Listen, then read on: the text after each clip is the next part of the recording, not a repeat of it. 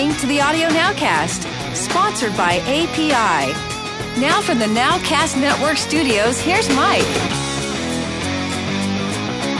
Hey, welcome to the Audio Nowcast. My name is Mike Rodriguez, and before we get going, let me introduce the guys. Both of them. Actually, we've got uh, we got more than two guys here. Um, over here on my right, we've got Bobby Owsinski. Bobby, Hey, Mike. Hi, guys. And right next to him, we are joined today by Jeremy Davis. Hey guys, what's going on? Jeremy, it's good to see you at the table. And alive, let's be clear. And across the table, we've got the one and only Nick Peck. Hello, Mike. Hi, everyone. I hope you all had a nice Thanksgiving. Aka. Yes, we did. And finally, all the way from, you know what?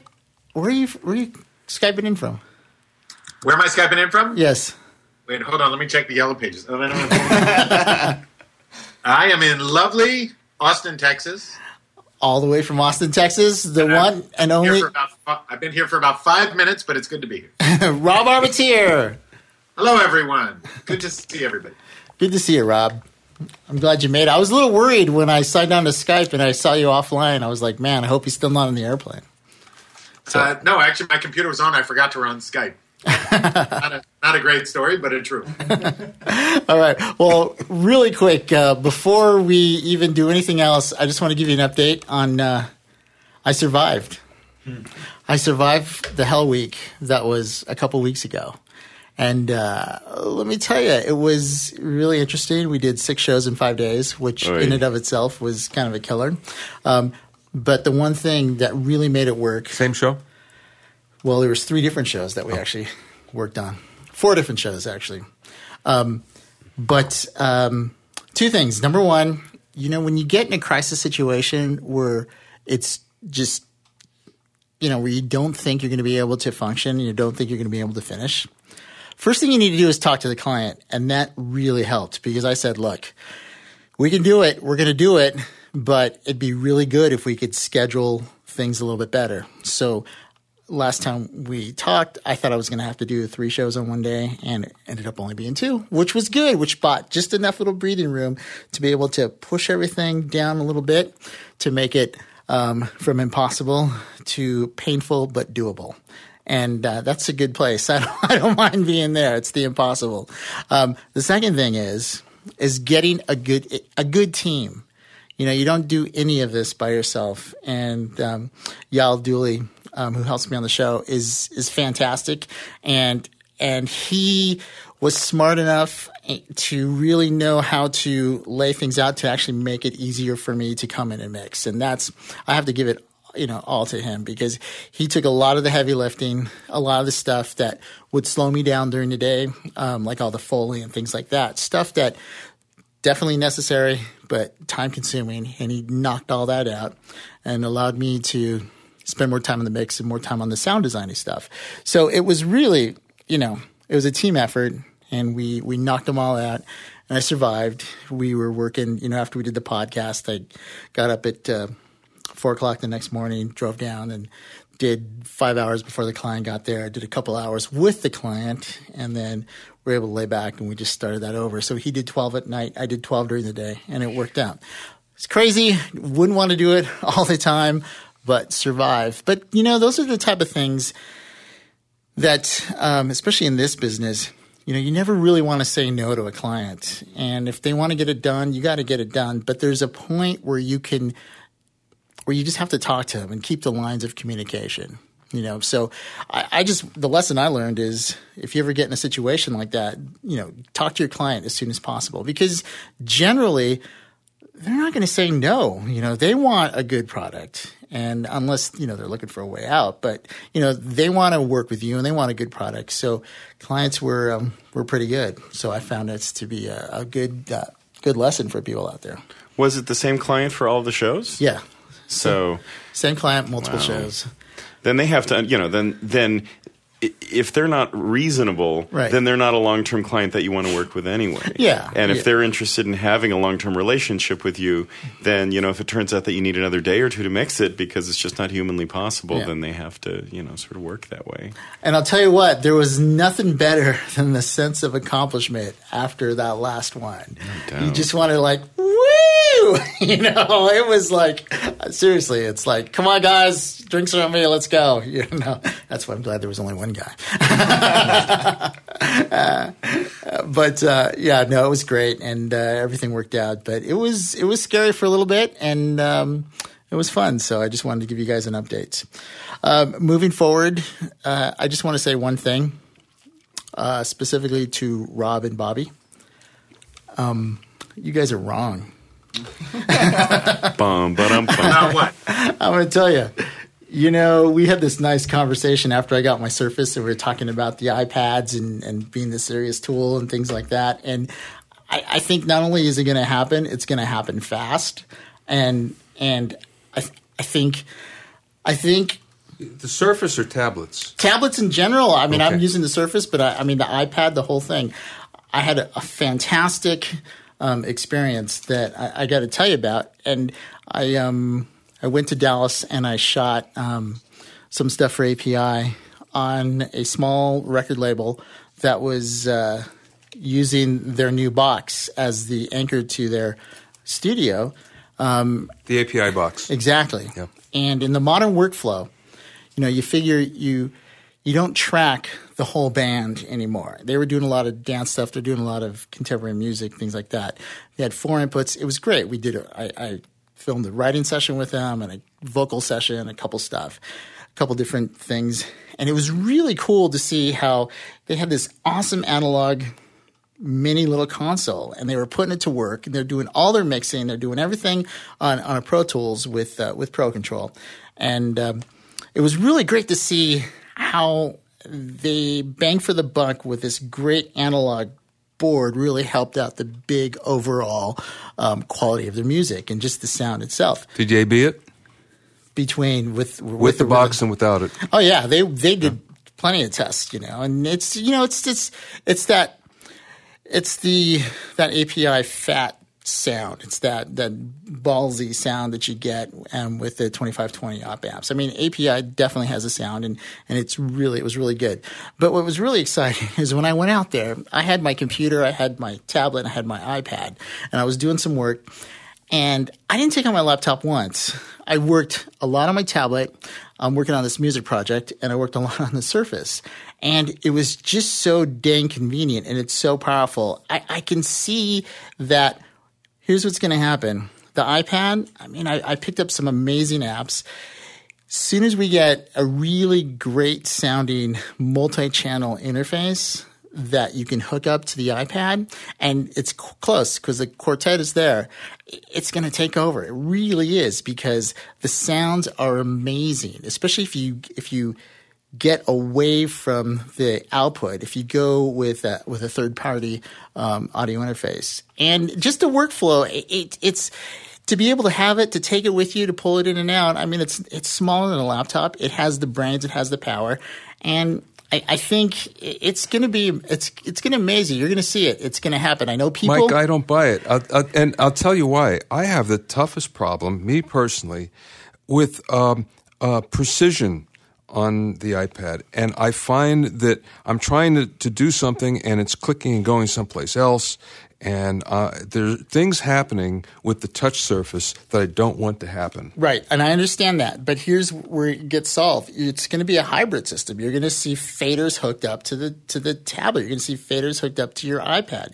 You're going to be able to have, especially with some of the cooler MIDI controllers that are out there. If you look at Livid Instruments, they make all these D, on DIY um, modules where you can create your own controller using all their parts and people have done some pretty amazing things you know? It's all you know you get in there with your your your MIDI programming and your custom templates and you you do a combination because I I see you know get little artist series you know when you want to do your faders and things like that.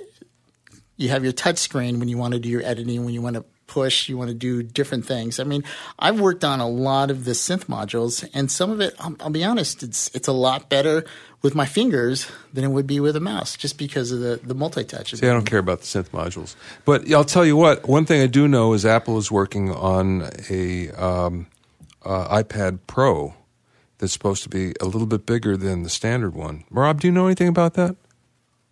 No, I haven't heard anything about that. Yeah, it, it's supposedly. Interesting. I don't know anything else about the I/O, but except that it's supposed to be a little larger, and it's a.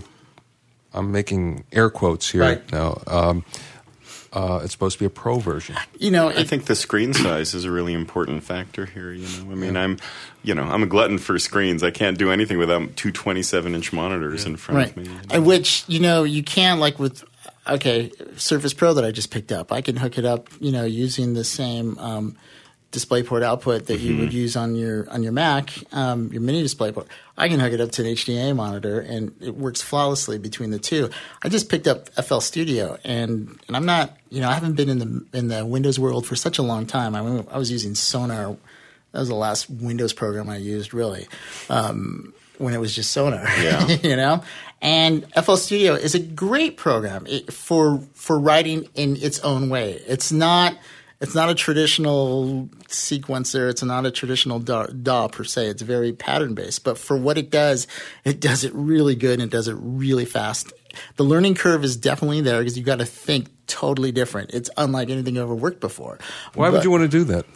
because a it's modified for for touch it's it's made they've programmed it in for touch so Oh, that's okay. the thing that appealed to me the most it's like okay i want to see how this thing does it and b Do have you tried Auria? Yeah i, I have Auria and and b it's for me um i i had seen I've always thought of Fruity Loops, you know, back in the day when it was kind of like a toy, kind of like a, you know, a, something you would get when you bought a PC and they throw in a copy of Fruity Loops or something like that. But it's really matured into a really pretty serious um, environment for for writing, for producing, especially dance music and the pattern based and it, with the effects and things like that. I mean, they've done a really Image-Line. They've done some really great stuff. And the great thing about that is you buy it once, you've got updates for life. So people who bought it back in the day, they're still getting updates. Rob, are you using Fu- Fruity Loops? Have you used that? I have not ever. I mean, I played with it just to see what it was, but I've never done a project in it. The great thing about all of these toys is that they make it very easy for you to be able to make music. And the problem with all of these toys is that they make it very easy for you to be able to, to make music. No, that's true. But and I would never ever tell anybody not to learn as much about music as you can. But at the same uh-huh. time, you know, there's some really cool stuff that's happening, and people are doing stuff that they couldn't before, and they're really creative, and they're, And it's great. and it's really good. You know, especially in the dance music. I mean, are you going to orchestrate on FL Studio? It's probably not your first choice, but are you going to do some really cool um, dance stuff, some really cool um, house stuff? Yeah, that's there's there's some great stuff, and and the way it works, you can really the way it's pattern based with the effects, you can get some pretty complex patterns going. Once you start bringing in your delays and your effects and your reverbs, um, you start building up a really good bed. You're like, man, this is pretty cool. And then after that, being a pattern based, um, you know, uh, sequencer type of thing, then you arrange your patterns. It, I, I can see the appeal. I can see how it's going to go. And the fact that it doesn't take up a lot of room, um, and it's since it's pattern based with with um, you know the sound library or your own library. What were the guys in Dallas using? They they were all it was all Pro Tools. They were all Pro Tools. But what was cool wasn't so much what they were using; it's how they were using and how it was being built up, and and like I said, how this this modern workflow of being able to do a lot with a little. Because if there's one thing about FL Studio that I think they need to work on is is it needs to sound a little better. It sounds okay. It's not bad, but it could it could sound better. The default is forty four one. You know, they need to start supporting at least forty eight twenty four. You know, and give people the option for ninety six because then it would be really killer for what for what you do. Although you can trigger you know outside samplers and things like that. Um, I, I just think forty four one in today's modern Yeah. uh, computers and stuff like that, it's it's not necessary. You don't need it. You should strive to go up to that to that next level. you know, it, it depends on what the resolution is of the base samples that are inside of the thing, right? Yeah, I mean, if exactly. they're if they're sixteen forty four samples, Right. it doesn't matter as much if Right. you're running twenty four forty eight. And in fact, there Right. you know can be some interpolation errors going from forty four to forty eight. Absolutely. And I've only used all the internal sounds. I'm I'm looking forward to really digging into it.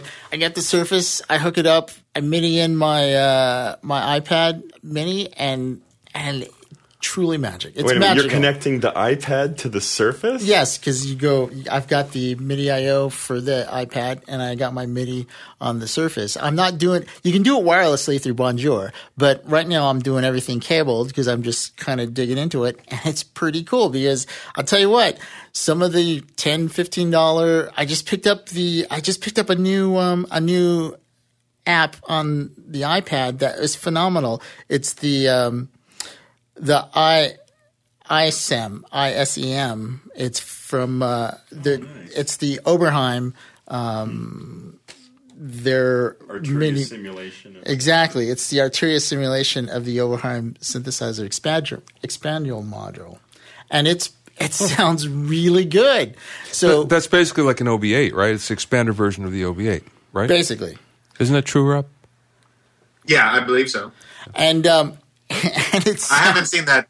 I haven't seen that plugin though. I'm not sure what it's emulating exactly. It's on the iPad. It's you'll have to see it, but it sounds beefy and fat and has that bottom that you know where you can just see the waves. The I mean, it's it sounds so good. It was five bucks, right? Yeah. five bucks.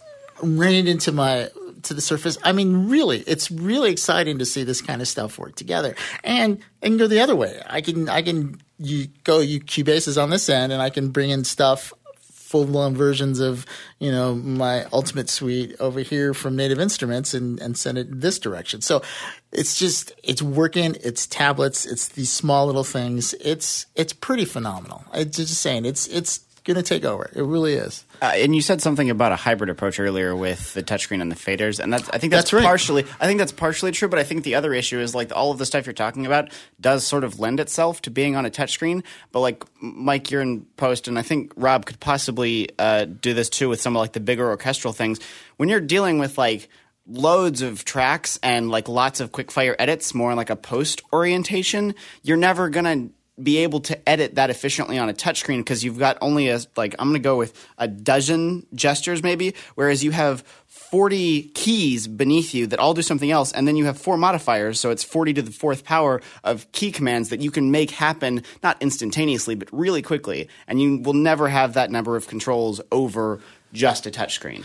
I, I think you're you're correct right now. I wouldn't. I'm not fighting the fight for post. you Yeah, know? yeah. Although, like I said, with Arturia, you know, with uh, with um, Auria, you know, you can run quick times. You can actually mix the picture. But having said that, everything I'm talking about is definitely music related, and it's not post because post is a different beast. Because you're going, to you know, you're running sessions. I mean, look at Scott. Scott will have 700 channels in a session with things folded and folded down and stuff like that. So We're, we're not saying that you But can. also, you know, also for high end music, I'm sorry, for high end music, it's going to be a long time before any of those tablets Absolutely. have the the asset management and project management and all of that stuff for a really and the big raw music project. horsepower and the RAM, you know, all of the stuff that you know we're talking about Storage, the yeah. the new Wastebasket Max and being able to go in and being able to have all of your Spitfire orchestral you know libraries I on don't there think and it's- stuff that's super high res. I don't think it's going to be as high as you guys think. I don't think it's going to be that high. Really, I you watch. I bet you within this next year you're going to see a hit that was done all on the iPad, right? And I that's basically that's basically what we're talking about. You know, there's what is high end. You know, there's high end. The only thing is, is is is it commercially? You know, is it making money or is it not making money? Is it a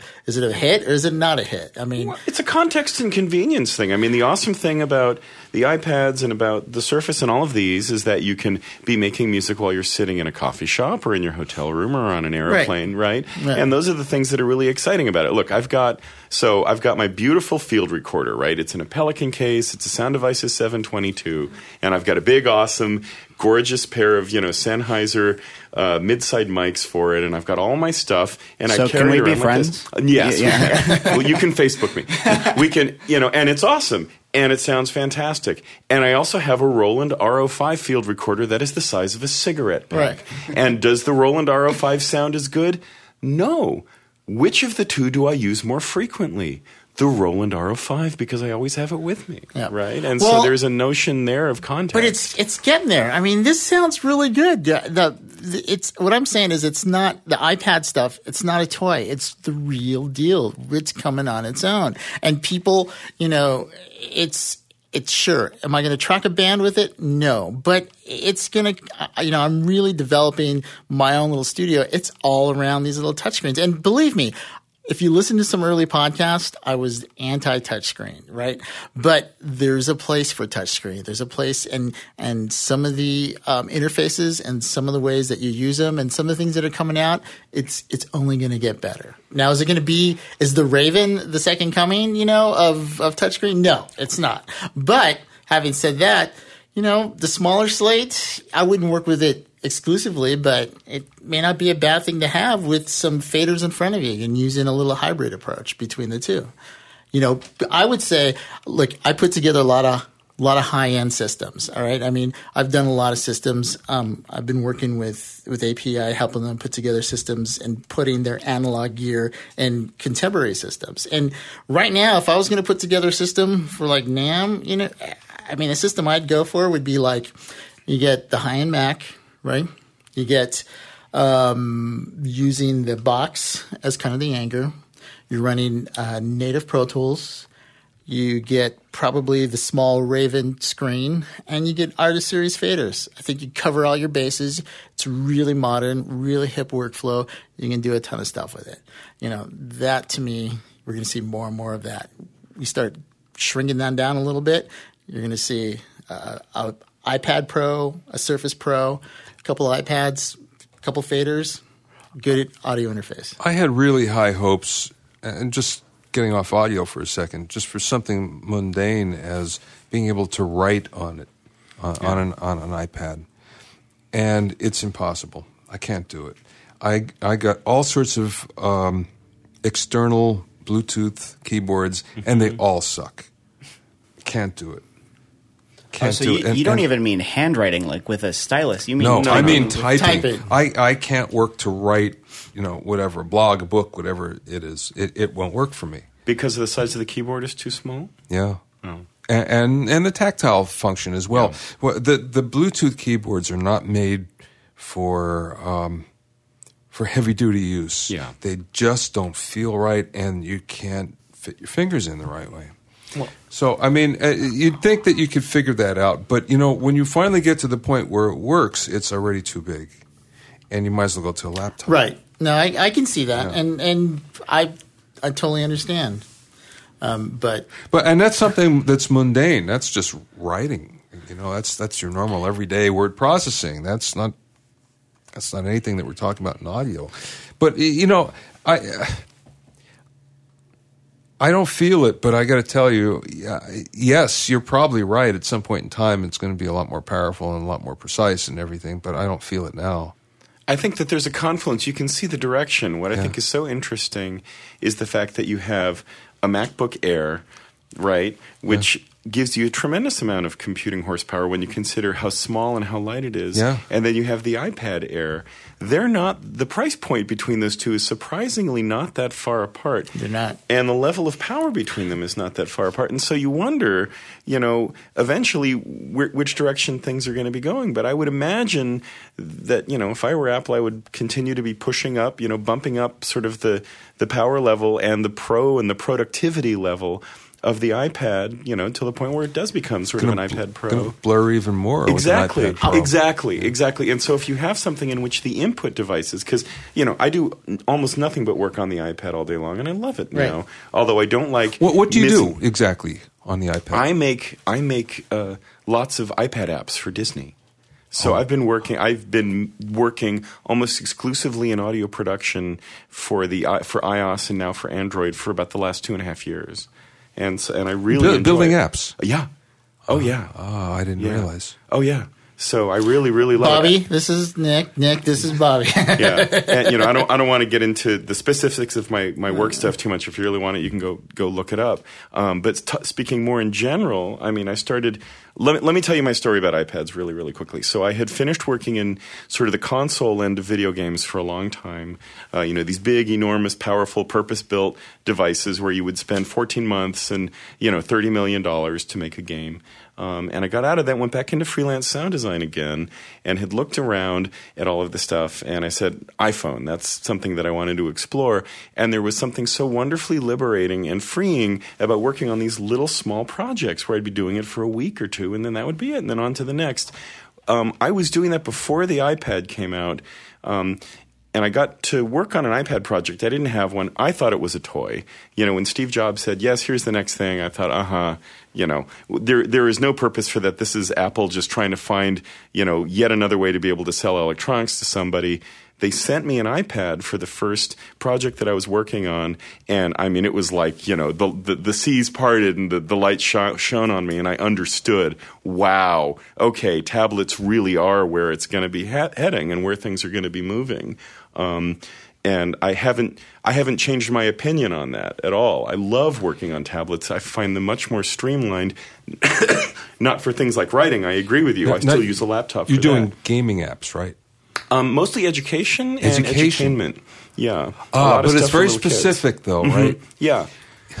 um, but I love what I love about the iPad and what I love about tablets in general um, is that even more than you know, even more than sort of the simplicity of operating systems these days, they are really taking the technology and putting it into the hands of the masses. My four-year-old daughter. Perfectly comfortable working with an iPad. My 65 year old mother in law, completely technically illiterate, perfectly comfortable in working with an iPad. And I love that. I think that that's great. Uh, my next Forbes article is about how much I hate iPad and iPhone apps. but but but understand it's because most of them are redundant and most of them don't work as well as the um, the website, for instance. And just looking at sports, for I, I must have fifty different sports uh, apps, and none of them work as well as just going to the browser and ESPN. Even ESPN's app doesn't work as well. So you look at it and you say, "This is all redundant. Why, That- what's the point of all of these apps, even if they're they're for free, if they they're not as good as what they're trying to replace?" I, you know what? You've, you've got a point there. I, I will absolutely give you a point there because I'll give you a great example. When I went to um, load in ESPN on my uh, Microsoft Surface Pro, right? When I, as soon as I went to that page with the browser, it said, "Would you like to install the mm-hmm. E ESPN app?" And I said, "Sure." So I installed it.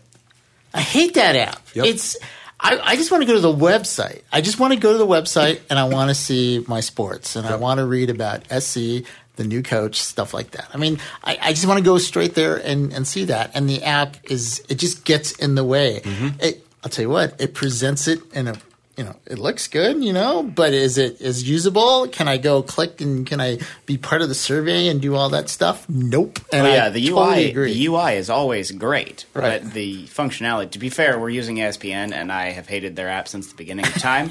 um, there are some slightly better ones, but I actually sort of agree with you, Bobby, that most of the time they're redundant and useless. So Now, it's you know, here's the where it actually is different. If it's a purpose-built app that's utilitarian, like for instance a game. Now, most of the time, a, a- either a game works or it doesn't. So, a- and it's not emulating something that's on the website. Right. Right. The other thing is uh, something that's a util- uh, utility function. Okay, we can do this here, and it's only meant to do this thing. For instance, I have an, uh, my own app, which I did kicking and stream- screaming, um, is a delay app, and it's just figuring out the delay time on, on something. Okay, so that kind of works. There's probably a lot that do it a lot better. And I wouldn't have done it if it wasn't for the publisher forcing me to. But I got to say, it's that's all it does. It's not supposed to do anything else, and it does it pretty well. So there's lots of stuff like that. The apps that, uh, uh, for instance, will um, uh, do measurements for you. Sure. You know, stuff like that. Here's a great one. I'm to pop open this thing. I'm going to hit one button. and I'm going to take a look at what's going on in my recording studio right now. Purpose built thing. Three things. I was just up, you know, back home in the Bay Area for Thanksgiving, and I was paranoid because I was going to be gone for a week. I had I have cameras set up in my house, in my living room, and in my recording studio, and every day I was just sitting there and taking a look and saying, "Nope, everything is fine. Everything is fine. Everything Perfect. is fine." What's that Those guy? kinds of What's purpose-built that, apps are great. what's that guy installing there? Is he? Yeah. taking- Yeah, here's that guy who's pulling A bunch of your iPads. my Matrix 12. Well, listen. That's Uh, there like it I said. and it's great. You know, I mean, it's a very simple little purpose-built app. It doesn't try to be anything other than what it is, and it's great for Perfect, that. You know, yes. And- very happy. and See, when think- you started that, I really thought you were going to have a Vuvuzela sound, but I think I've been spoiled by Bobby Summerfield, so I was really expecting that. Well, a- all I'm going to say is is I think the re- I think just like anything else, even at the beginning of the PC revolution, where you had programs that were horrible, you know, it's going to shake itself out. And I think in music, I think we're getting there. I think it's it's going to happen faster than we think it's going to happen. It's not going to be for Will it, everybody. will it happen this this NAMM? Ah, I think I think it's going to happen this this year. I really do, and I and I think So you're predicting things- this NAMM? I, you know, I don't know about this now. You're Putting the poor man on the spot. yes, I am. but it's it's it's gonna happen. Yeah, I mean, there's just brilliant. I mean, here's a here's a great example. I mean, the brilliant apps like um, I got one called Impaktor, right? Where basically you install it on your on your phone. It uses the microphone and it turns your table into a, a contact. And when you drum, it tracks that and basically triggers sounds. So you Oh, I can like actually that. you can actually that's cool. You can play like Okay. congas and things like that using using um, you know your table. What's the latency like? It's really fast. Is it? I mean, it's really it's like it's totally playable.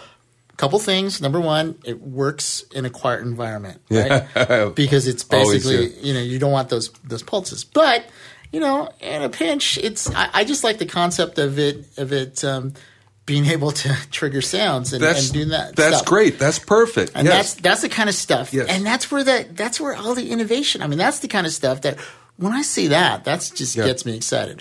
Anyhow, we've belabored this. I'm not going to bring it up anymore on any more podcasts until we see what happens at the end Until of the year. next month. well, January. There's this, January. There's this cool new iPad app that I got that's a synthesizer. You know We what? gotta- As my studio grows, I'm gonna I'll s- do some pictures and stuff because it's it's really turning into something kind of fun. And just the fact, look, technology is amazing. I flew, and in my carry on, I had everything I needed for my whole shoot. I had two cameras. I had all my gear. I had all the media. What kind of I had cameras? all the lighting. I had a video camera, a Sony video camera, the lowest pro. Um, then I had my my 7D. Oh, you have a GoPro too, right? Oh yeah, GoPro. Yeah, yeah. And then uh, so three cameras. Um, then I had you know two computers and my tab, and I mean basically I had everything to do my production. The only thing I sent ahead of time was my lighting kit. Did you But remember I to bring had- a fresh change of underwear? But I had enough stuff. I had to throw it out because That's I had that other laptop that I needed no, to get but I, I had enough stuff that if if none of my other gear got there, I could do the whole shoot without any problem, and it wouldn't it wouldn't suffer at all. I mean, I had lights, I had the whole thing, all in my little penguin, uh, my Pelican case, and it was great. And I just I I'm just on just this tech high of of being able to work. You know, being able to. I've done a lot of traveling, I've done a lot of work, and it's it's great just to control your own destiny. And I think that's the one of the things that that I wanted to just stress is you know these new tablets what is it what does it do if not anything else it just gives you more outlets to be creative and more things to be creative and more people can express their creativity Rob, do you have a tablet? Rob, No. Oh. but you travel with three laptops, right? I do travel with three MacBook Pros. Actually, I am about to get an iPad Air, yeah. Uh, and I think it'll be a fun toy. I think they're incredible toys. Uh, I think they're great for some kind of synthesis. I think they make cool noises, but they're a long way from being a workstation for any kind of big time serious work. It's just reality right now. Maybe See- it won't be the case in five or ten years, but it is right now. See, I don't, I don't consider it a toy. It might sound like I'm downplaying it, and, and in that that environment, but I, I didn't know what I could do with it when I first bought it, and kind of like you, Nick. I didn't know what it could do, and I find that I use it every day, and I can't live without it. Now, do I I use it to entertain myself more than because somebody once told me, and this is a perfect example uh, of what it is. It's an a better output device than an input device. Agreed. Absolutely. It's great for doing email. It's Yes. great for reading the news. Yes, it's great right. for any number of ways to consume content. Yes. Watching Game of Thrones It's- at it's midnight. wonderful, You know, yeah. any of those things is fantastic for. The, the big issue is going to be sorry to belabor this yet one more time. The big issue is going to be when we're able to get input systems into it that really are higher resolution and allow us to be able to do stuff with it, and when there's enough power and enough um, when there's enough power and there's enough RAM in them to be able to you know be able to do, to do the heavy lifting. But like Rob, it may be a long time before that happens because those are such specialty things, and the Apples of the world make their money by selling lots and lots and lots and lots of iPhones and iPads to people who don't need them for special heavy lifting purposes. Right, but like it's that. not all about the iPad. But also, also keep in mind once you start keeping all these accessories on it, it's a lot less convenient and portable. Once you got to hook up I/O boxes and and you know external media and all that other kind of stuff, it's like the new Mac trash can. You know, it's very beautiful and sleek looking until you hook it up to all the stuff you know you're going to have to hook it up in to. the back. yeah. Yeah, but at the same time, you know, a lot of those accessories are still small and they're still compact in and of itself. And you can rack, like, I'm going to rack everything up, right? I have a two space rack and it's going to be hellaciously powerful in two spaces. I mean, it's going to be, as soon as I'm done with it, I'm not going to say anything about how I'm designing it.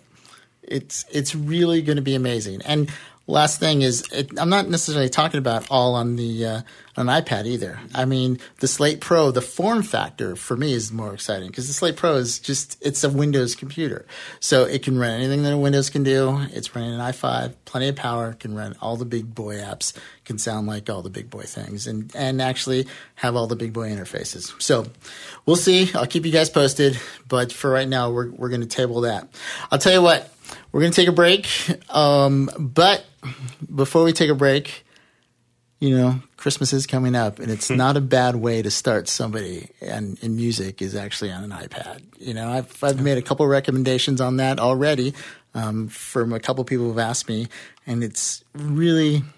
I just have to say this before I'd say, oh, you know, you can start on uh, you know your laptop and get you know certain programs, things like that, even GarageBand on an, on a Mac, right? But now it's like I just say, hey, get GarageBand on your on your iPad. It's free, and there you go. It's a great toy. It's GarageBand on the iPad is super fun to play around. Great with. place to start. So, mm-hmm. all right. Well, we'll take a break, and when we come back on the other side, we're going to do two things right up top. We are going to announce the winner of Bobby's book. And um, then we're going to talk with Bobby O about social media, and it's going to be part three in our Bobby O Superfest that we've been having. All right, The Bobby so, O Triumvirate. so we'll catch you on the other side. You're listening to the Audio Nowcast, sponsored by API and Westwave Audio. Have a question for the panel? Would you like to be a guest on the Audio Nowcast and live in the LA area? Email us at audio at nowcastnetwork.com.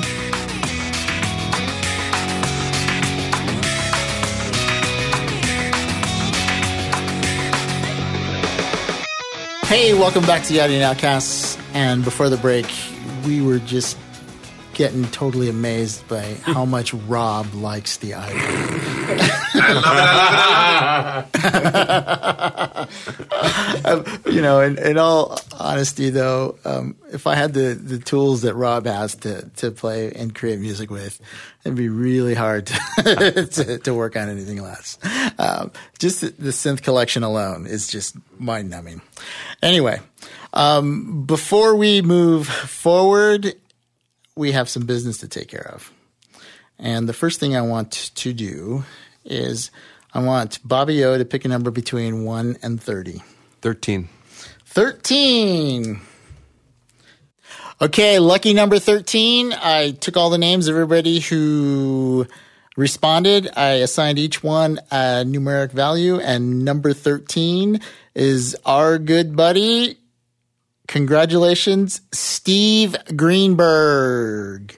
Steve Greenberg. right. Congrats, Go, Steve. Steve. Wow. And if you want to see what his post is, let me look it up really quick. Steve's going to be excited. His post was great episode, guys. Some of the YouTube insights from Bobby O were awesome. And the past few weeks, I've read a few of his books and would love to win the proof copy of the new one. Ah, and your wishes come true. Your wish. See, that's what we do on this podcast. We make your dreams come Make true. your dreams come Here true. at the audio now. And just so you guys know, um, out there, I took a couple people that sent me messages directly. I took your names and the people who posted on other places. I put your names in the drawing too. So everybody who did that. So congratulations, Steve, and we will eventually get you the book. we'll get it to you. All right. I can't promise you it's going to be tomorrow, but we will get it to you, and Bobby will sign it. And right. well, that you know, that's an awesome. I mean, come on, the proof of a book. Uh, uh, I just think that's pretty awesome. Very generous gift, Bobby. And no, my nickname isn't Steve. Greenberg. Yeah, I was going to say, Mike, I sent you a bunch of emails and I didn't win. So All right. Um, well, let's let's move forward. Uh, I, I wanted to talk, like I said, these last couple of podcasts, we've really been picking Bobby O's brain, and and um, this is kind of the part three of the three part Bobby O fest. But really, what I want to talk about, Bobby, is um, is what you wrote a lot in your latest book on, and that's that's social media and. And a couple things, and I and I hope you answer them in your in your book. I haven't read your book yet, but um, I started a, uh, I did a Twitter handle, and I started tweeting. The first thing was from uh, AES this last time, and I kind of kept it up for the AES, but then I, it's kind of, you know, been a little dormant because I've been really super busy, and I just wanted to ask you about time management in social media, and and how does a musician, how does somebody, how does that all fit in? I mean, are the benefits of social media and obviously you know i'm probably going to answer my own question versus the time you put into it i mean what kind of ratio is that? How, how does somebody work that out? How, what's the best way to approach that? Well, my book is about social media promotion, not just social media, because there's a big difference. Right, that's what I'm- If you're doing social media, you're kind of just using it as, as you know, uh, an everyday user. But you don't want to do that. You want to use it to promote whatever it is you're doing. And really, that depends on the fact that you're doing something that people want to know about or hear about or, or you know, that Right. they're interested in.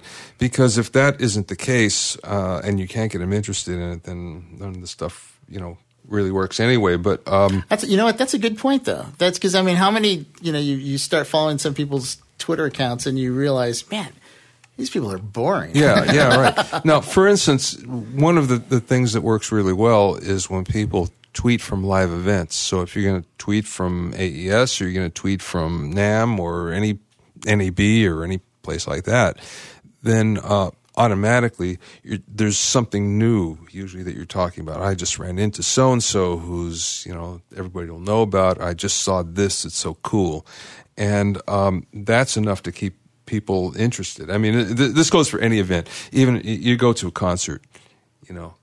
Well, guess what? They uh, Paul McCartney just played this, or or you know, pick any artist. Uh, uh, Right. Miley Cyrus just did Wrecking Ball, you know, and somebody's gonna, or lots of people are gonna With a kitten. That's cool. Yeah, yeah. So um, that's a big thing. But in let's just assume that you have things that people want to hear about. Well, uh, you have to be consistent, and consistent is you know you have to do it enough that people that you don't have attrition. Because if you stop doing anything with social media, you lose your followers. You lose lose people that are going to listen, that are going to read you. So you have to do it enough to keep those people interested. So that's the first thing. The second thing is you have to do it at the right times. And the right times of the day are really important because you want to do it when most people might be looking for it. so there's actually times during the day Oh, that- absolutely. really Absolutely. that's, that's very like tv Nielsen radio Yeah, no, it, of- it- and it's even weirder than that because the best times are at the top of the hour one o'clock, two o'clock, three o'clock, five o'clock. And if you go five minutes either way, all of a sudden you start to see the engagement drop, and it's worse at 1.30, 2.30, 3.30, 4.30. really Absolutely. Why, Yeah. why is that Uh, you know, I can't tell you why, but I know it is. There's been enough stu- studies that have shown that. Um, but there are certain times of day. Uh, for instance, I always do it at 5 a.m. This is Pacific time we're talking about. I do it at 5 a.m., another one at 8, another one at 10, another one at noon, and another one at either 2 or 3, depending on the day. And this correlates more with what's happening on the East Coast rather than what's happening on the West Coast because, you know, we're looking at, at their time. Um, it's been found, for instance, that uh, f- um, 7 p.m. to 8 p.m. is a great time for Facebook posts. And the reason why is people have more time to look at it after work. On the other hand, the afternoon isn't particularly good, except for Wednesdays at 3 o'clock. Wednesdays at 3 o'clock are a peak. And same thing with, um, with Twitter. That is that that's weird. Yeah, I mean, there's a lot of things like that, but you can even make it more specific. Once you have enough time on Twitter, for instance, th- there's a number of places that you can go where it will analyze all of your posts and it will analyze all the engagement and it will find out when most of your followers are actually looking at your posts when you have the most engagement. And it will say okay these are the times you, you know during the day the four times you should do it. Now for instance i um, adjusted my timings off of that from from you know the ones that are supposedly the uh, the best times and uh, I found like in the weekend instead of 5 a.m. it's better at 6 a.m. It's instead of 2 p.m. in the afternoon it's better at, th- at 3 p.m. Instead of noon it's better at 10 a.m. and another one at 8 a.m. Huh.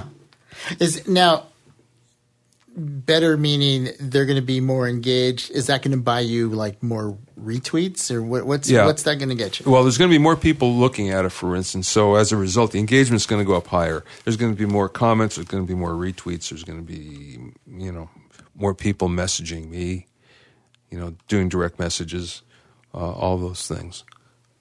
Wow. Yeah. Now, now that's now how big of a base do you have to have to even take advantage of some of these tools to find out the engagements and things like that? I mean, You know, um, because that's the, you know as a new band or even taking our podcast, we're starting off. I'll tell you, it was.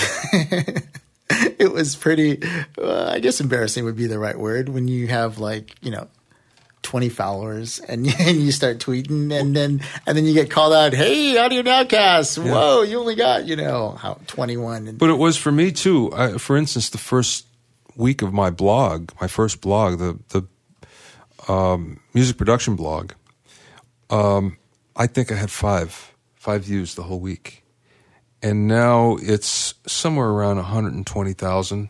wow So, and and this is over five years. So you know, it's taken some time, but it just goes to show that you know you start from nothing and and hopefully you grow it. You know, if you start following people that are people that are likely to be interested in what it is that you're offering, they're very likely going to come back and follow you. It didn't take me very long to get several hundred followers without doing a tremendous amount of work. that's because you're an awesome guy though oh, Nick. so are you. you know, th there's there's a point though, and I'd say it's about 500. At 500, then you ratchet the game up somewhat. Uh, up until then, um, and, and I'm talking about 500 that are not your friends and not your family. You're talking about 500 fans that are followers. At that point, then you become sort of legit, and you can you can jump from there. And then you know it becomes in terms of thousands from there, how many thousands you have. But uh, really, 500 is sort of a demarcation point. wow And, and this i'm a long way from five well, yeah, but it, but it can happen quickly. Uh, a lot, and usually what will happen is it will be uh, you'll get a group of people that really like it, and then they'll turn their friends on Right. as well. So you know, there's a viral aspect that happens, and it happens. It could happen very quickly. Bobby, I wanted to uh, ask you one thing, or you know, I know the answer to this, but I want to be clear for the people who might be listening. You're not actually sending those tweets specifically at 5 a.m. and 7 a.m. and 9 a.m. Yes, I am. Correct. Yes, I am. You are. Yes. So you're not using some sort of a service Oh, in yeah. which you're scheduling. Yeah. Was- Oh, yeah. I'm, I'm scheduling them. Sorry, I was trying to lead you down Yeah, that yeah. path. I'm scheduling them through uh, Hootsuite. Um, Hootsuite actually allows you to schedule for Twitter, Facebook, and Google Plus. and uh, you can you know do your scheduling. You can add pictures. You can do all that stuff. TweetDeck also kind of works. Um, I went away from TweetDeck because Hootsuite's a little more powerful, and uh, TweetDeck probably the the newest version isn't like this, but it was taking up a lot of horsepower. It was sitting on the desktop and just you know slowing everything down. Hmm. So I, I I stopped using that and I use Hootsuite. But there's an, another dozen that you can use, and some are really industrial strength and, and give you a huge amount of analytics back. And of course, you pay for that. Right. Um, and you know, some are, are free. And you know, you can do. Usually, the free ones will basically say, okay, you can only do 10 posts a month or 30 posts a month, or you can only do um, uh, Twitter and you have to pay extra to do Facebook and Google Plus, or you know, there's Right. some combination of that. And what does it cost when you pay? Is it like a monthly? It's a monthly fee. I think I pay nine ninety five for Hootsuite, so it's not so bad. No, it's not too bad. Yeah. So let's say you're a band starting off for a podcast that's been podcasting for you know almost eight years, and you're you just want to start doing some promotion because Yeah. you know our podcast we haven't done any promotion, but I'm thinking you know what now's a good time to you know I think I want to get more than uh, seven listeners. Um, we've been on a pretty good roll, and uh, so we start off we start tweeting, do live events, things like that. If you're a band, you start concerts, things like that, concerts from the road, bring people along with you. How, what kind of what kind of um, you know strategy are we talking here? You know? Well, uh, you know, for Audio Nowcast, for instance, um, you would tweet whenever a new post would come up, or uh, whenever a new um, uh, podcast would, would be posted, and you'd tweet before it would post, and you'd tweet after it's posting, and when it's posting. Um, also, like for instance, you, the fact that we're doing this tonight, you'd probably do it, you know, uh, yesterday and one today that was saying, "Hey, we're going to be doing this," and then one tomorrow and the day after, we just did this. This is what we talked about, and wait until the next one's comes coming up, and you, then you you would um, you would just uh, string that out. You'd do it. You know, every so often you put another tidbit. This is what we talked about, and and then Nick contributed this, and, and then Jeremy said that, and you know, and, and every post is to just keep people interested in, in going. Hey, uh, you know, I want to check that out. I So- couldn't. I couldn't resist. I just had to tweet while we were doing this. Yeah, uh, there we go. All right. Recording an episode of the Audio Nowcast. Subject tweeting. Yeah. There And then, and then I'll just retweet that. Absolutely. You, no, For a band, yeah, for a band. Let's, Okay. let's go for a band or you know anyone doing music. uh, a band, for instance, the best thing would be um, we have a gig coming up, and we just booked this gig at so and so, and then um, another uh, possible tweet would be, um, "Guess who's on the bill?" You know, for instance, when we play this gig, um, we're looking. Here's the questions are always good. Um, have any suggestions for our our our set list? Um, we could play this. We could play that. Which one do you think? Uh, you know, and again, this is assuming you have some followers that are going to answer that. But uh, those are the type of things that you would do. And you, you know, every day you, you'd come up with something, and it might not necessarily be about that. It could be about rehearsal. We rehearsed last night. The producer came down. and He listened to three songs.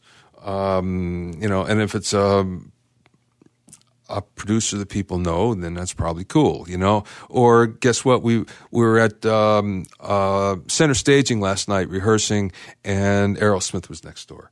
Uh, now, of course, if you're in in Peoria, you can't say that, Right. You know, but uh, you know, there's probably the best band in in the in the Peoria or in that particular vicinity that you know you could latch onto somehow and say, guess what? We talked to them, we did this with them, blah blah blah. And if you haven't, then you probably should. So, as far as promoting yourself, you're saying basically the anger for all the social media is now Twitter. It's not Facebook. I mean, Twitter is more important than Facebook, or do you think? Well, yes, but there's there's a good reason for it. See, Twitter changed its, or I'm sorry, Facebook changed its policies um, over the last year. If you have a thousand friends, thousand followers on your fan page, for instance, a thousand likes, um, guess what? You can't reach them all. You can only reach about fifteen percent for any post. because uh, Facebook now has a policy that you have to pay in order to reach them. You have to promote your post.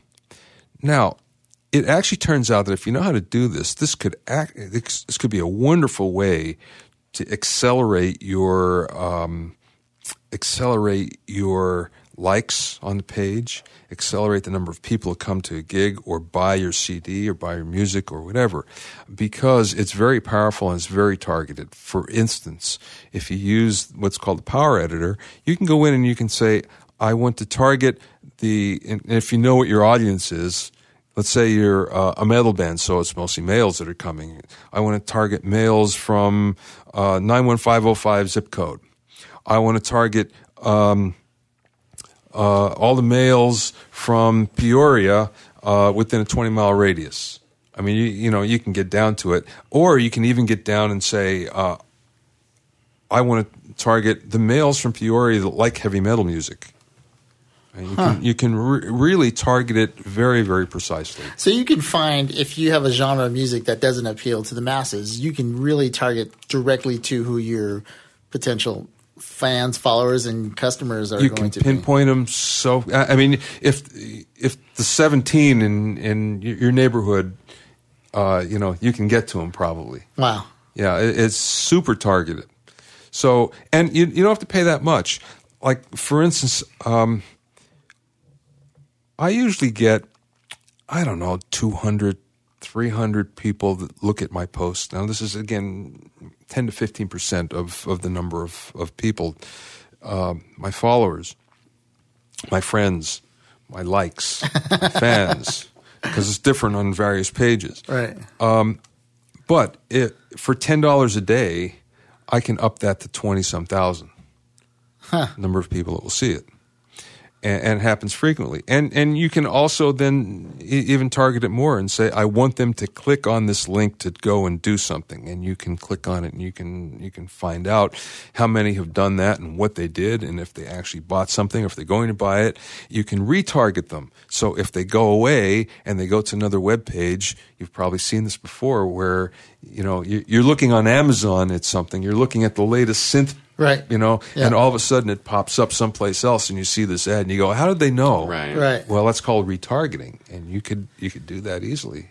And it, think about it, if you're a small to mid sized business, you know, and that was all you did, that's a $300 a month marketing spend and you're targeting it so precisely yeah. your potential audience that's actually pretty amazing it's extremely powerful and not many people know about it unfortunately and not many people that, that actually do it know the inner workings of it I, have been studying how to do this and, and actually taking courses and everything from people so mm-hmm. now I, have gotten to the point where I, I understand the ins and outs of it and it's extremely powerful much wow. more so than you'd ever think now the one thing that I have a hard time with, and and help me out here, is time management. I mean, how much time do you put in to upkeep your social media? Because quite frankly, I don't have a lot of time. I mean, I'd love to. I would love to tweet more. I was thinking about this because after AES, I was thinking, how can I, what can I do to make it interesting for these people that that will follow. And and I've seen a lot of people who do a lot of retweets, right? They they look at go through their feed and they retweet and stuff like that. And that's all cool and, and that's great. I just don't know if that's something that that I would want to do because once again, I'd have to be on the net looking and, and I'm working and I'm mixing. The other thing I was thinking about doing is maybe um, kind of letting them follow through the day of whatever commercial I was working on. That would be time. brilliant. Uh, and you don't even have to do it through the day. I mean, you, you can just do a post. You can do the same post in the morning and in the night. The reason why you're going to hit different people. Hmm. And see, the other thing is is hashtags. Hashtags are extremely important, but it's the right hashtags and where to find them. Hashtag drowning in work. Yeah, which people will do as a way of expressing themselves, but doesn't get them any followers. Right. So you know you would have to hashtag you know, for instance, if you're, you're working for Disney, you'd say hashtag Disney and, you, and or Disney yeah. production or Disney games or Disney whatever. And, and, although a lot of the projects would be unnamed because yeah, I can't actually I can't talk, talk, about, it, but I can't talk about but that. I can talk, can't about, talk about that. Post production, sound design. Yeah, exactly. Hey Mixing. guys, I need to have. I'm sound designing a sound of ice freezing around a giant apartment building, which we actually had to do. And and awesome. So what I would do if I were you is, and it's actually fairly easy. You you know what you're doing, kind of in advance already. You probably know what the next three days are going to be like, right? Yeah. Sort of. I know tomorrow's going to be like. Okay, you know I got for sure. warned. But but you know what you're going to Yeah. work on a- ahead of time, and Yep. you, you know what you're going to do because they're, they're hiring you to do a certain thing. Yep. So you can almost prepare your tweets in advance and schedule them. Uh, it'll take you 20 minutes, and you can get three days worth, you know, in advance. so you can actually schedule them on the service, three days worth. Just have to fill in all the details, and you hit send, and it'll take care of it for you. You say publish, and, and yeah, I'm doing it right now because I'm going to be out of town starting tomorrow. So all of my tweets, all all of my posts, everything is scheduled for the next week. I don't have to do a thing. Hootsuite's very simple and it's free. Genius. You know, and here's something wonderful that you could do, Mike. What do you have? What do you have out there? Why, you've got 130 episodes of absolutely killer content Yeah. sitting there on the web. What if you were to do a tweet every day with a, you know, audio nowcast link of the day in which you said, here, here's something from episode That's 10 brilliant, yeah. in which we talked about, you know, whatever. We talked about field recorders. And then you just have a link right to it and somebody can go, oh, that's a cool topic. Hit the button, boom, it's on their iPhone and they're listening to it in the car on their way to work. Yeah, see, I would do it uh, both the Facebook post and a Twitter post, and and make them similar. They don't. You can make them the same. It's better if they're a little bit different, um, but the same content, and post them at the same time makes it easy. And really, it takes no extra effort to do that. It's nothing. It's just click this here, and it goes out to both places. But if you really do have no time, there's a couple of services which will automatically fire both. Like the one that I know of, I don't really know that I've ever used it, but is IFTTT. And so, like, it's basically if this, then that. So Hmm. you can go, if I make a Facebook post, fire the exact same Twitter post sort of Yeah. thing. Well, So- I, I wouldn't do that because the problem is you, you can't do. Um, here, here's uh, another quirk here. Um, with Twitter, Twitter likes uh, shortened uh, URLs from Bitly or Owly or whatever. But Facebook doesn't like that. You find that your engagement goes down if you have a shortened um, a shortened URL because people um, feel uncomfortable with it. They don't know what, what it is. The other thing is, even though you can do hashtags on both, hashtags don't work on Facebook, and in fact, the engagement goes down. So what you have to do is, and it doesn't take much though to change that. I mean, it really, it's it's very little, and it can go a long way. But the rest of the post, the post body's the same. But you have to reformulate to fit within the 140 characters, right? I mean, I'm constantly having to be extremely concise with grammar and those kinds of things. I guess so. I've gotten to the point where it, it, it works regardless mm-hmm. for me. Hey, Rob, are, are you still with us, brother? I'm here. Hey, um, do you uh, do you have a, a Twitter account? Do you have any social media um, uh, strategy for for noisy neighbors or any of the stuff that you're doing right now?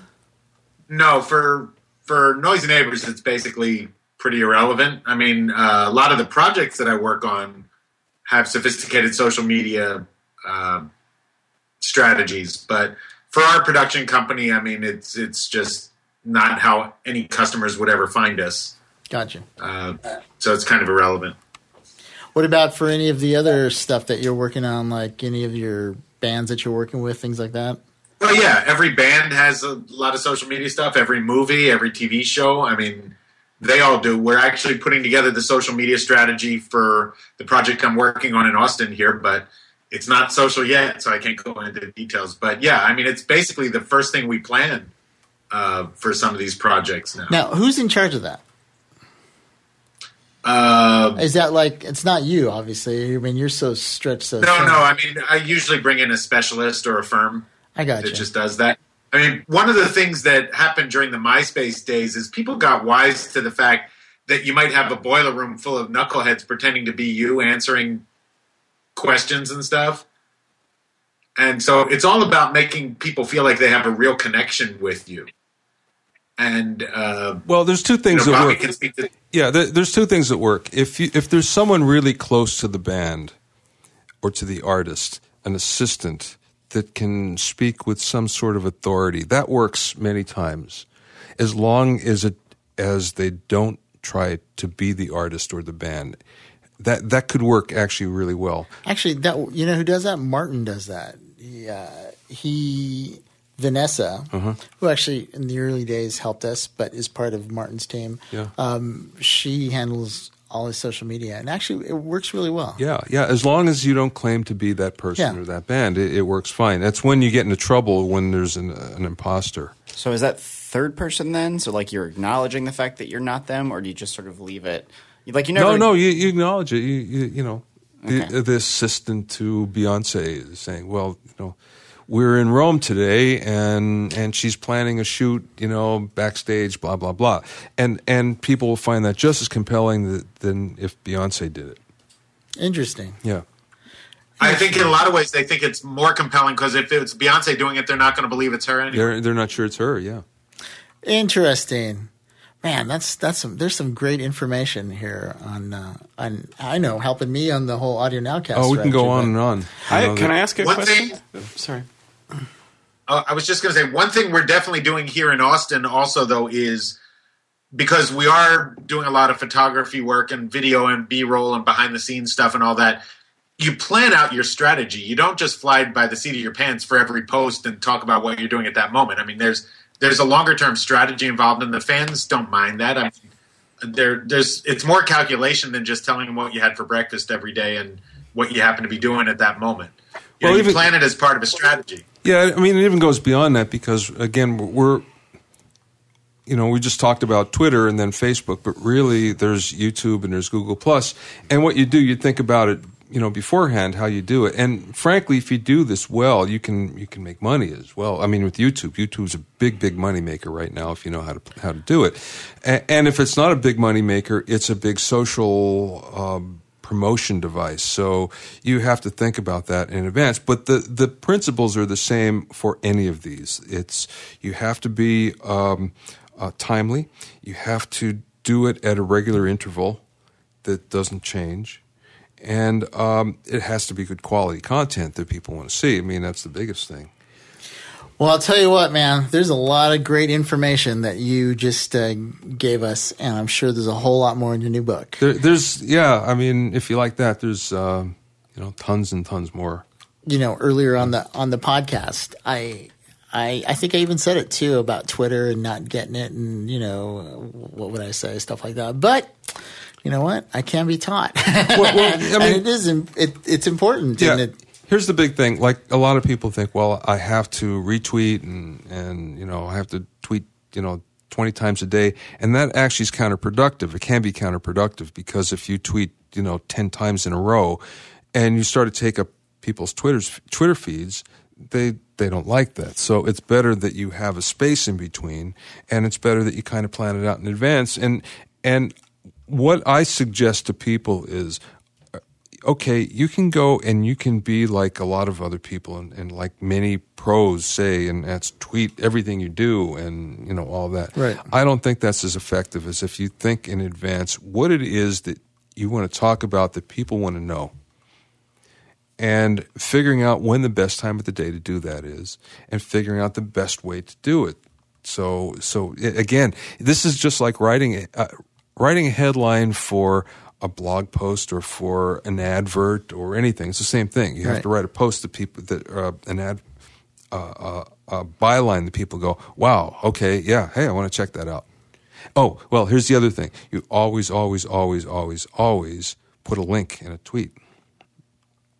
The link always goes back to a place that um, you want people to go. It might be your website, it might be a blog, it might be something that you're trying to, to, to sell them. Well, we're not going to say sell that you want them to be aware of. You're Right. informing them. Here, Right. Here's something you might dig, you know, buying.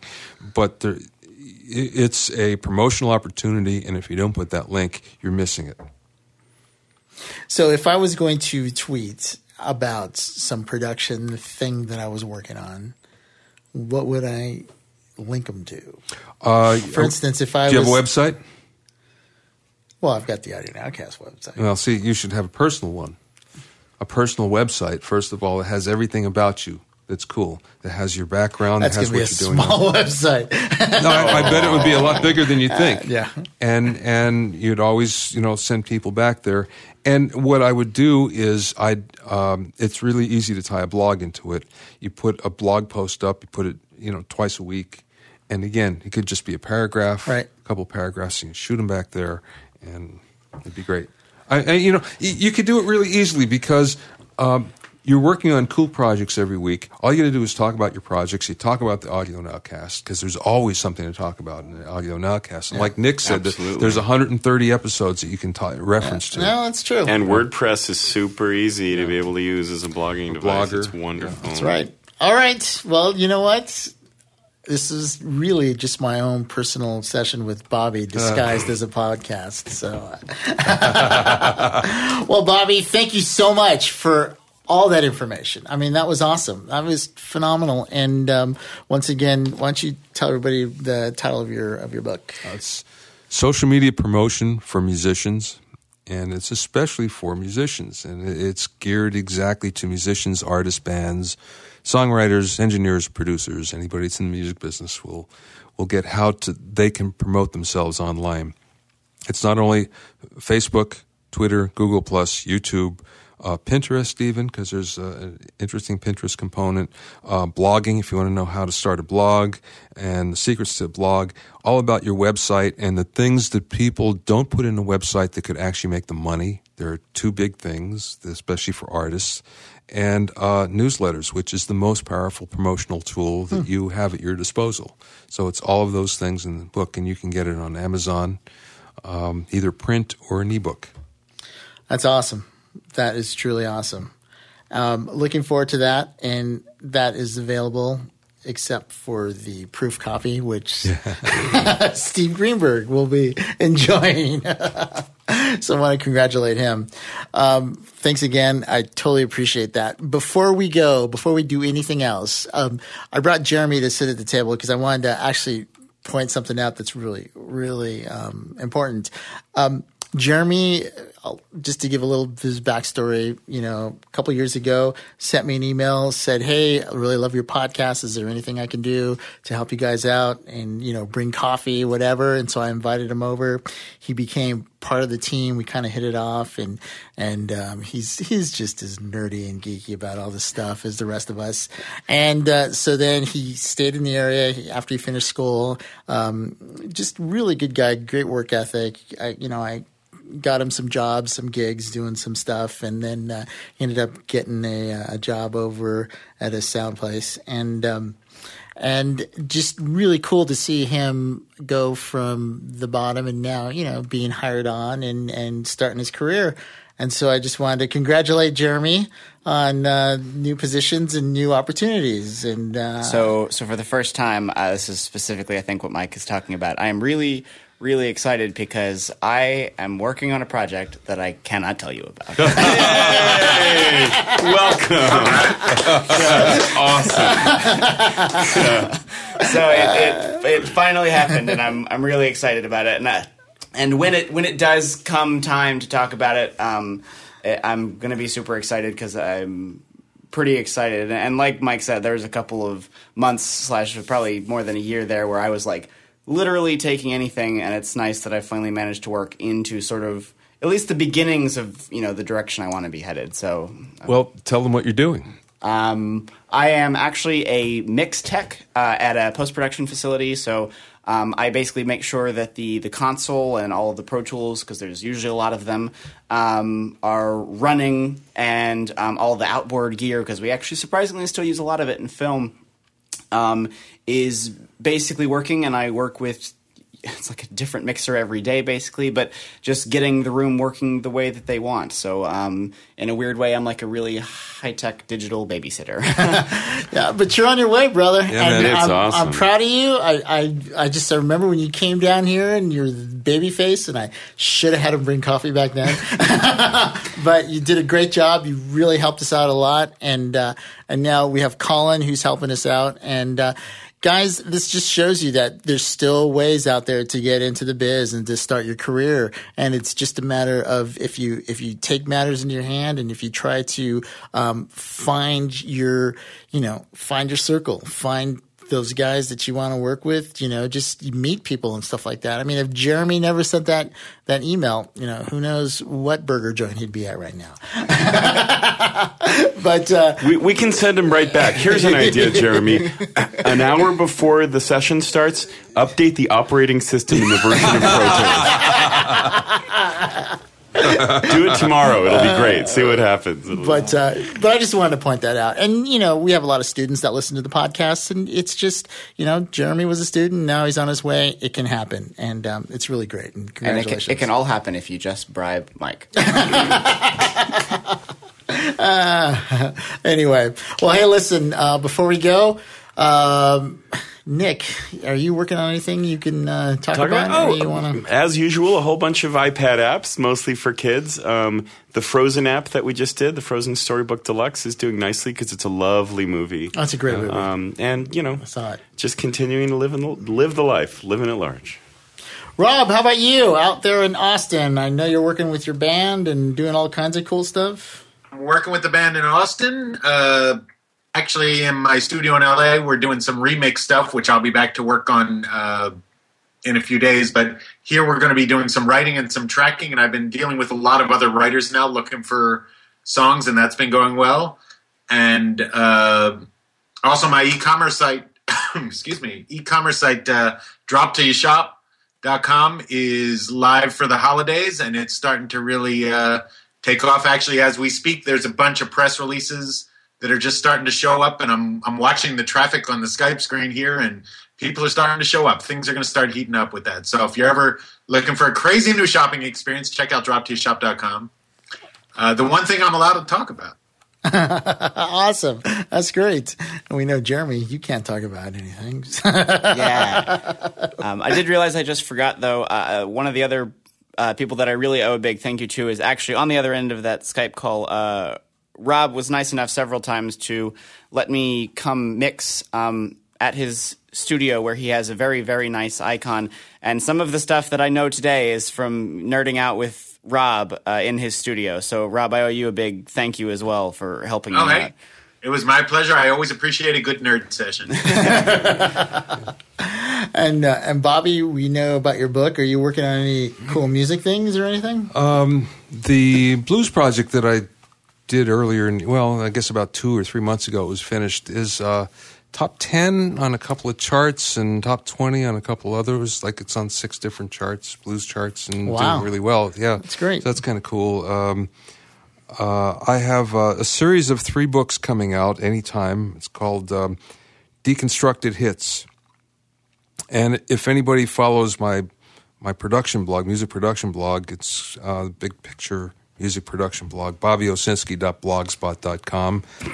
Yeah, there you go. Promotion. You go. promotion. Hey, you deserve that. It- I try to do uh, a lot of song analysis where I take a song and break it down into the, the form, the song form, and the arrangement, and the production and the sound. And uh, I did so many of them, and they were so um, well received that my publisher said, "Well, why don't you do some books?" So there's a series of them coming out. The first three should be any time. One is on classic rock, and it's 20 songs that you've heard forever and probably never really did the X-ray vision into them, and that's what this will do. And the other two books are about um, hits from 2000 to now. So um, awesome. that's the first of three books, and then uh, I'm actually booked up until 2015. wow. Stuff, projects, yeah. So. Uh, Kind of taking a breather until 2014. That's pretty awesome. yeah. You know, that's the thing about about project. Go ahead. Uh, so, Mike, can- I don't usually do this, but uh, you mind if I uh, put a call out there for a second? Sure. Uh, so, I'm like I said with this band I'm working on uh, in Austin. We're looking for songs, and I don't know how many songwriters we have listening to us. Probably quite a few, but we're looking for a very specific style. So, if you the the kind of artists that you can think about with us are like uh, Kelly Clarkson, Katy Perry, Pink, Liz Phair, uh, maybe Muse as far as production. If you think you can write in any of those kind of pop uh, genres, we're looking for songs. Uh, get in touch with Mike or get in touch with me through Mike. And uh, we're definitely looking for submissions. We'd only want to check out copyrighted material, which we can have another podcast about why that's a good rule. but uh, we're definitely absolutely looking for songs all over the world right now. So I'd love to open it up to our audience too. That's great. Yeah. I mean, you know what? If you want to, if you want to send an email to audio at nowcastnetwork.com, that's audio at nowcastnetwork.com, I will make sure it gets forwarded to Rob. So, uh, hey, you know, we'll see what happens, you know? That's pretty awesome. You never know. Never, never know. And it's probably best. Maybe someone's sitting someplace locked in a dark closet with their iPad just writing I songs. was- No, I- but I'm that- fine. that's what I was going to say. I was going to say, okay, all you iPad guys. when people send me I'll music, it if it's got a good melody. when people send me music, I always say, "Don't send the file. Please send me a link to SoundCloud or something." And and it's probably what Rob will want too. I would imagine, right? Yeah, I definitely prefer that. I mean, initially, what I'd like is an email so we can talk about it. But uh, yeah, I would most likely ask you to put it in a private SoundCloud. Awesome. Great. Well, that's cool. Well, hey guys, this has been. Oh, how about you, Mike? What are you working on Oh, um, well, let's that see. you can talk about? I'm just finishing up another round of Toshiba commercials. That's kind of fun. Those were kind of fun. Around means what? Um, well, they usually do a couple at a time. So we're working on a couple, you know, usually like a 60, a couple 30s, maybe two different concepts and things like that. Um, so that's, that's kind of fun. And then, uh, working on more animation stuff and, uh, basically not doing any more travel. I'm done with travel for a little bit, at least till next year. It's good to, to be home and it's good to just, just, you know what? I hung out with my kids over the Thanksgiving. It's so awesome, right? It's just awesome. I don't know how many guys out there have kids, but I love my kids. They're just really good little people. And, I love your kids too. and as they as they grow older and they and they start looking at different things and where possibilities are, it's just great to it's just to start relating them on a different level. And my my oldest daughter, she um she is an actress. She does musical theater, things like that. But she wants to get into tech, and and I just think that's such a smart move because it's it's a B plan. And I've talked about it before, but I just think people who go into something blindly and and just always focus one way without having a B plan, it, it can always end in disaster. But if you have a B plan, you always have something to fall back on. And sometimes, you know, you fall back on your B plan, you end up traveling the world, and down the road, you're hosting a podcast. So, so, so it can happen. But anyhow, that's that's what I'm up to. Um, but once again, if you have any comments or questions, you can reach us at audio at nowcastnetwork.com. That's audio at nowcastnetwork.com. Hey, you can follow us on Twitter uh, at Audio Nowcast. I'm going to try this thing. Okay, you've heard Bobby gave me some great advice. We're going to try doing this thing, and we'll see what happens. So, um, if you want to follow us, just uh, look us up at at Audio Nowcast. I have some ideas to engage some of the other guys into what they're doing and what they can talk about or any questions. So. Um, we're going to kind of design it to see if we can be, you know, really relevant and uh, I hate to use the word interactive, but really that's probably about the best word because if you want to see what professionals are doing, the day to day grind, what some of us are working on, then um, I think we're going to be able to pull something together and um, at Audio Nowcast. So you may see something from, I don't know, Bobby Owsinski saying, how do you spell? No, I'm just kidding. but we'll we'll figure something out. We're we're going to make it kind of engaging. Um, well, for myself and all the guys. Oh, before we go, this will be probably the second to the last podcast this year. We're gonna I'm gonna try to do one more before the holidays, but then we're gonna take a holiday break, um, and I'm gonna see if we can get as many of the guys here for the last podcast. So I think that would be kind of fun. Rob, you're gonna be back in town, right? Yeah, in a few days. Are you gonna be back for a few weeks? Are you gonna be back for like in two No, I'll be back for a few weeks. Okay, cool. I'll be back for. A few So I just want to kind of tease the next podcast. And every time I tease a podcast, it never works out the way I tease it. So we'll see what happens. But Bring holiday booze. That'll get Yeah, yeah, we're right. gonna, yeah, I'm gonna do a little holiday. Welcome to the audio. We'll do a little, I'll, I'll do a little bit of party. You know, we're, we're going to celebrate. But um, it's been a really great year for the Audio Nowcast, and for those of you out there listening, and for you, those of you that wrote the really kind comments um, on the Facebook page, you guys are awesome, and really, you keep us going because if we weren't getting the feedback that we're getting, we wouldn't do this because it would just bore us all. All right. Well, for myself and all the guys, thank you so much for listening, and we'll catch you next time. See ya.